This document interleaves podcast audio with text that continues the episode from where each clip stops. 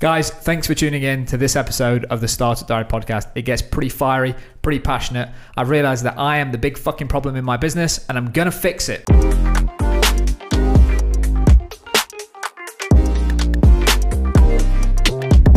Hey guys, and welcome to episode 297 of the Startup Diary.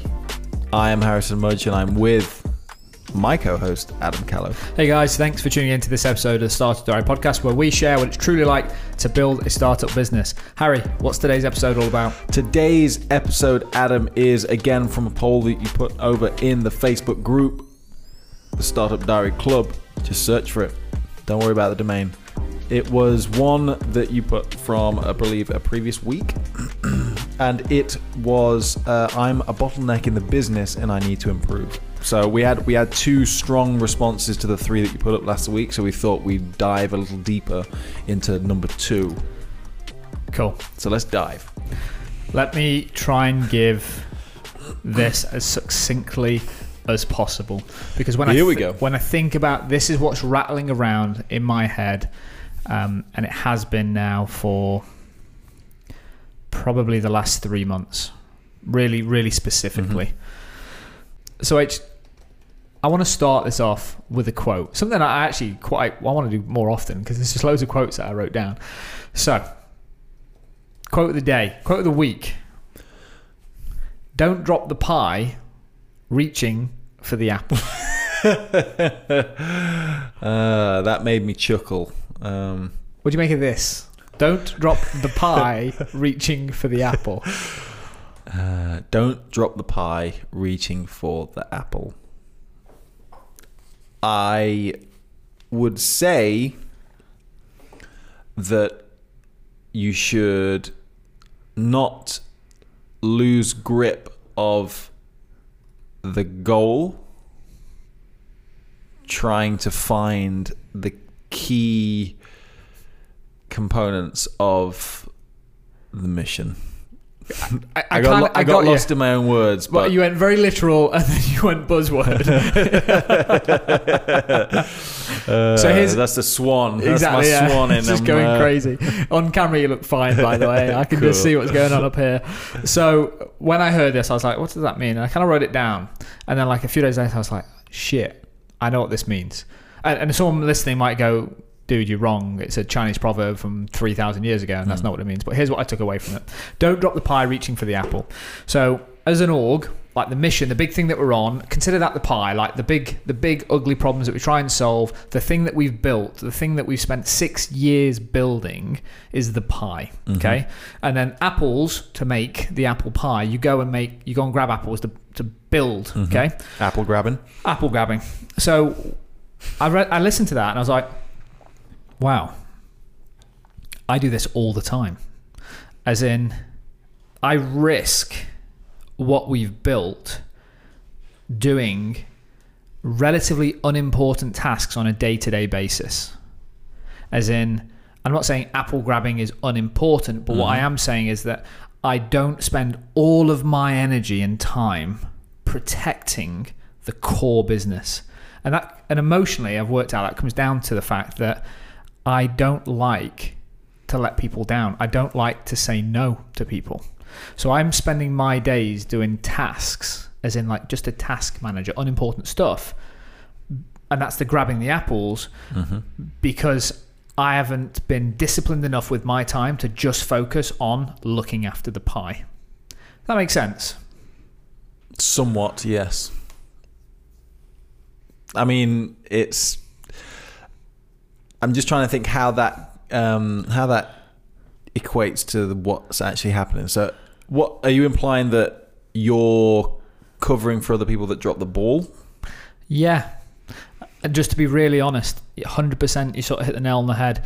Sort of what I've what I've come to is I'm not letting people in the company be 100% accountable for their deliverables. So what that looks like is if something's done 80% right, I will then go and pick up the other 20%. Or if something's easy enough to do myself, grab the apple. Hmm. It's easy. I'll just do it myself. But if you're grabbing 100 apples in a day, you're not looking at the core business. So you just end up just doing unimportant small tasks.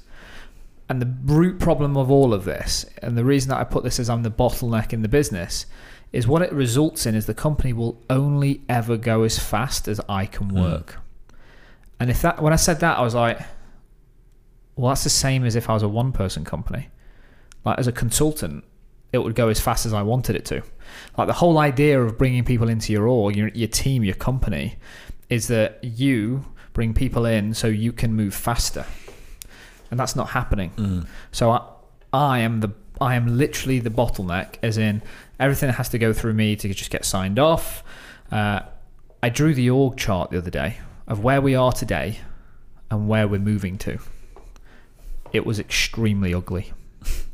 Like Like big old triangle. it, w- it wasn't like triangle would be a little bit better because it suggests there's layers. If we go back to last Friday's episode, Maslow's triangle, don't mind that. There's layers. Okay, this is no trifle. There are no layers in this thing.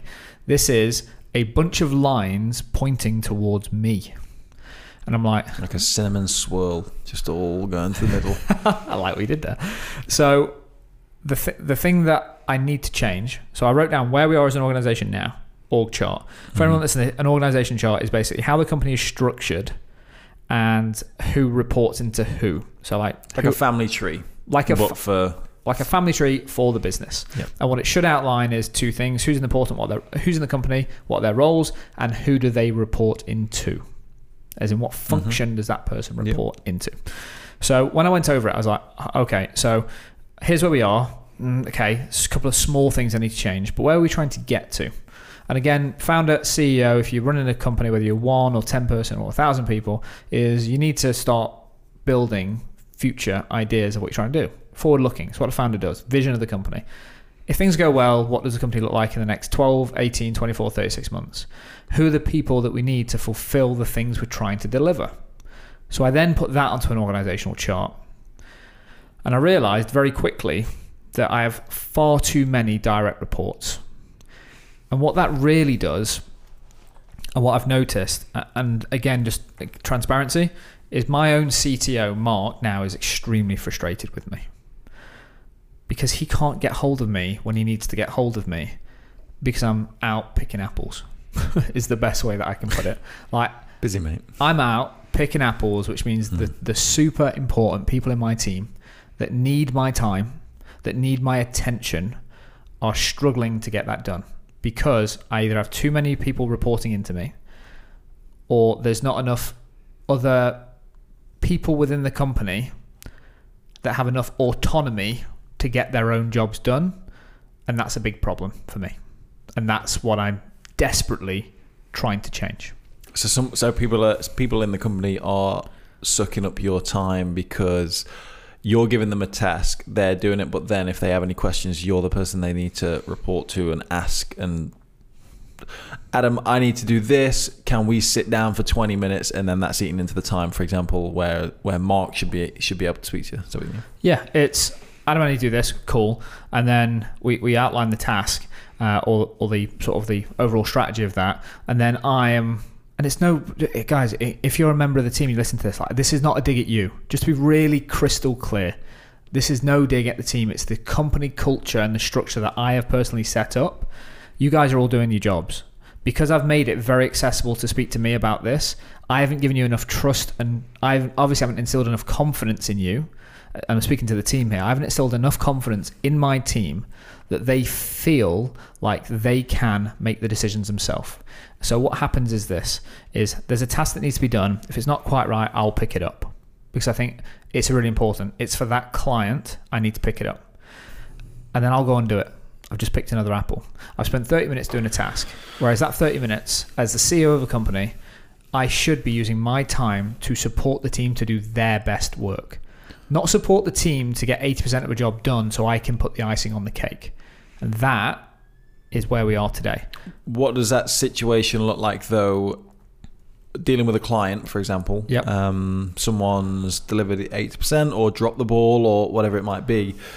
Something that needs you or you feel you need to jump in and pick the apple. Yep. Um, would that potentially be detrimental to the business overall, though? And I, I guess that's why you, you that's why you're jumping in Yep. because you're like shit. I can't let this fail because if it does, it negatively impacts the business, which it potentially could. Literally an amazing question, but that's where my realization Mm. came in the last four weeks. Is that it's not that detrimental? I'll tell you right after this break. So Harry, just before the break, you asked me the question: Is is it detrimental to the business that I don't do this final check Mm. on everything that goes through the door? I'm going to try and keep this clear because this is what has been rattling around in my head. 100% agree. It is detrimental to the business that if something isn't to my standard, that I promise the client, and when they see it, they are unhappy. It will impact the business in one core way: revenue. Super, super important to business. Cash flow into the business. The world to us as a young business. My question back to you Mm-hmm. is: What's more detrimental to a business?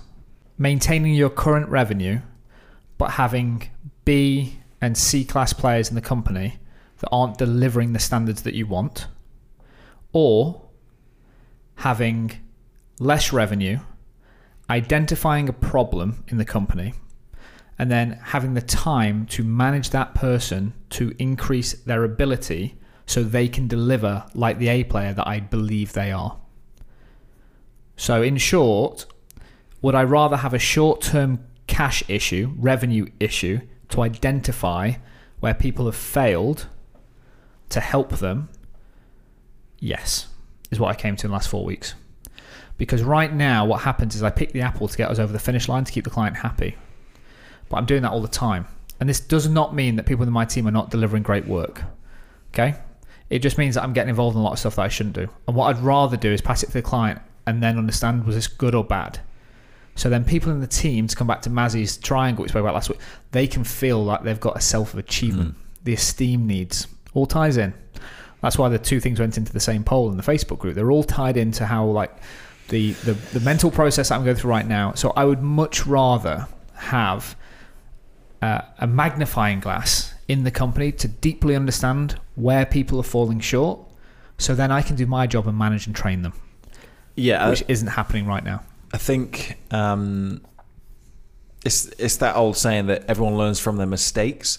And I suppose what's really what's really happening then is because you keep jumping in and just swooping in and saving that last little bit, or and it might not be rectifying a mistake so much as just can you look over this and confirm it's good. That's it.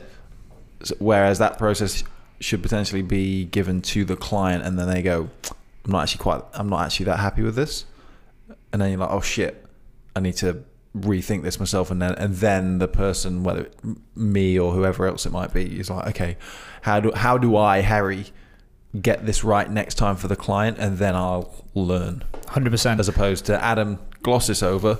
Is it good to go? Actually, Harry, you could probably do this, that, and the other, and the client will be happy. But the it's weird. It's weird saying that though, because you would have thought that the insight given from the boss or whoever would be enough to almost educate you to not make that sort of mistake next time, which it kind of does. But nothing hurts more than getting something wrong. Uh, agree, but, uh, but this way it's a really technical question. We're really going into weeds of it, which I like. As you grow your career in the company, you need to be able to liaise with the client and understand their Mm. needs. Right now, I'm the only person that does that. I'm the only person that can understand actually what's the project, what's the brief. So the process that we're going through Yeah. right now, especially with yourself, is how do you have more of a face-to-face contact with the client, so you, Harry, can understand their needs and then deliver Mm. against them. So then all I hear is is the client happy? Not Adam understands the brief better Mm. than me or understands the client better than me, so I need to go back to Adam. I need Harry to understand the project he's working on, the client needs, what their KPIs are, why they care. So then you have a deep understanding. And that's the real bottleneck Mm. is everyone in the company needs to know as much as I know about the clients that we deal with. I've never said that out loud like that, but that is where we need to be. Every person in the company that deals with the clients needs to understand their desires, their needs, their KPIs as much as I do. Because then two things will happen. People will do better work because understand what they're trying to do Mhm. for the client. And secondly, they can be held accountable for delivering the projects for the client in the way that they want them. Then feedback comes to me and says, wasn't really happy with this video project. I then sit with you and work out where it went wrong. Have we given the client a misunderstanding of what we're going to deliver? How are the expectations so off with what you've delivered and what they expected? Let's go into that. Oh, A, B, and C took place. Mm, that can be misconstrued. We need to define that for the client in the Mhm. future. Cool. You happy? Role play. Are you happy? Oh yeah, I'm I'm happy. So I'm glad you're clear. Can we just make sure that doesn't happen next time? This is the stuff that needs to be taking place in the business because that means that my time is highly leveraged. All of a sudden, I'm not spending 30 minutes watching a video, as an example with you, to give you feedback. Mm. I'm hearing a 30 second email from a client and then spending time to fix a problem with you, and I'll never have to watch another 30 minute video with you again. Sort of thing. Yeah, and then the time is spent improving a skill rather than refining a result. Hundred percent, and it gives people within the company the experience that they're going to need. I want you to grow in this company, and for you to grow in this company, you need to be managing people. Fact. So what we're going through now is a process where you will then have direct reports. So as I learn to become a better manager with you, you'll then take that learning and deploy that to the level below you. Really interesting pain point for us as a company mm. right now. And it's going to be an interesting 12 months of how we grow through this. In terms of my actions off the back of it and how I'm tackling it right now, I'm going back to basics, mate. So, literally, this week, I am writing down in a Google folder every employee. I'm writing a job description for exactly what they do. I'm writing down their core KPIs. I'm then spending time with them on a Mondays. Now, Monday is my management day. Mhm. Spending time with them, catching up. What's important? What do you care about? What's happened with this? What's happened with that?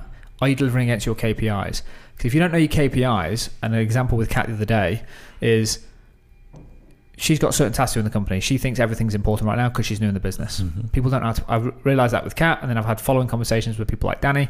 People think everything's important because for me, as the founder, everything is important. I care about every element of this business. And and when someone asks something of you, it's the most important thing to them. So three different people asking you for three different things, they're all priority one, yep, and then it's deci- it's deciding from you as the individual which one. Which one of those three that's just been given to you and said this is the most important thing and it needs doing? Yep. You then need to structure that. hundred percent. And then what the in, inside the employee's mind, they can then prioritize their own work. So I said to Danny yesterday, and it was an interesting one. Is we went through and I was like, "So what do you think is important for you right now?" Like, and we went through some stuff, and so I was like, "That's not important.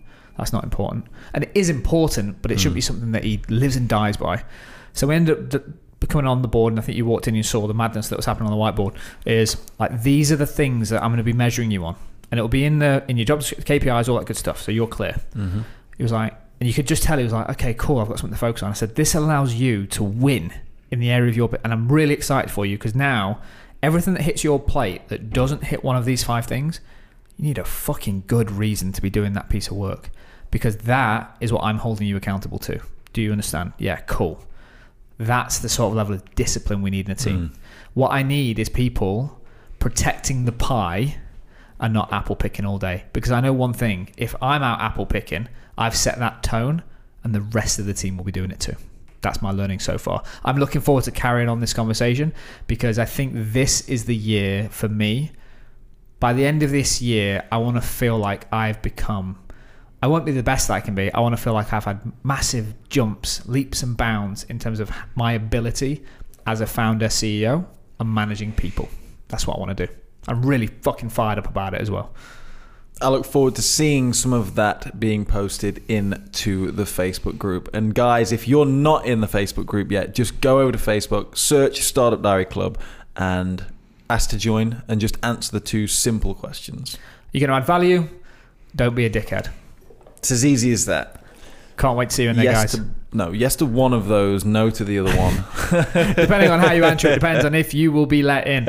Guys, thanks so much for listening to this episode of Startup Diary podcast. If you haven't yet subscribed and you've enjoyed these conversations, it would mean the world if you hit that subscribe button. And guys, if you are one of those people that listens to three pieces of content every Monday, Wednesday, and Friday from me and Harry, and you have not taken the time to go and leave us that review, what the fuck are you playing at? Come on. The one thing we care about is getting more people involved on this show so we can get it in front of more people. Go and leave. You're shaking your head He's at me. Serious, I'm he's going cussing. in hard. Guys, go into your podcast player of choice and leave us that review. Why you listen to the show, why you listen to it. And guys, if you've got all the way through and you don't like this and you think it's dog shit, tell us.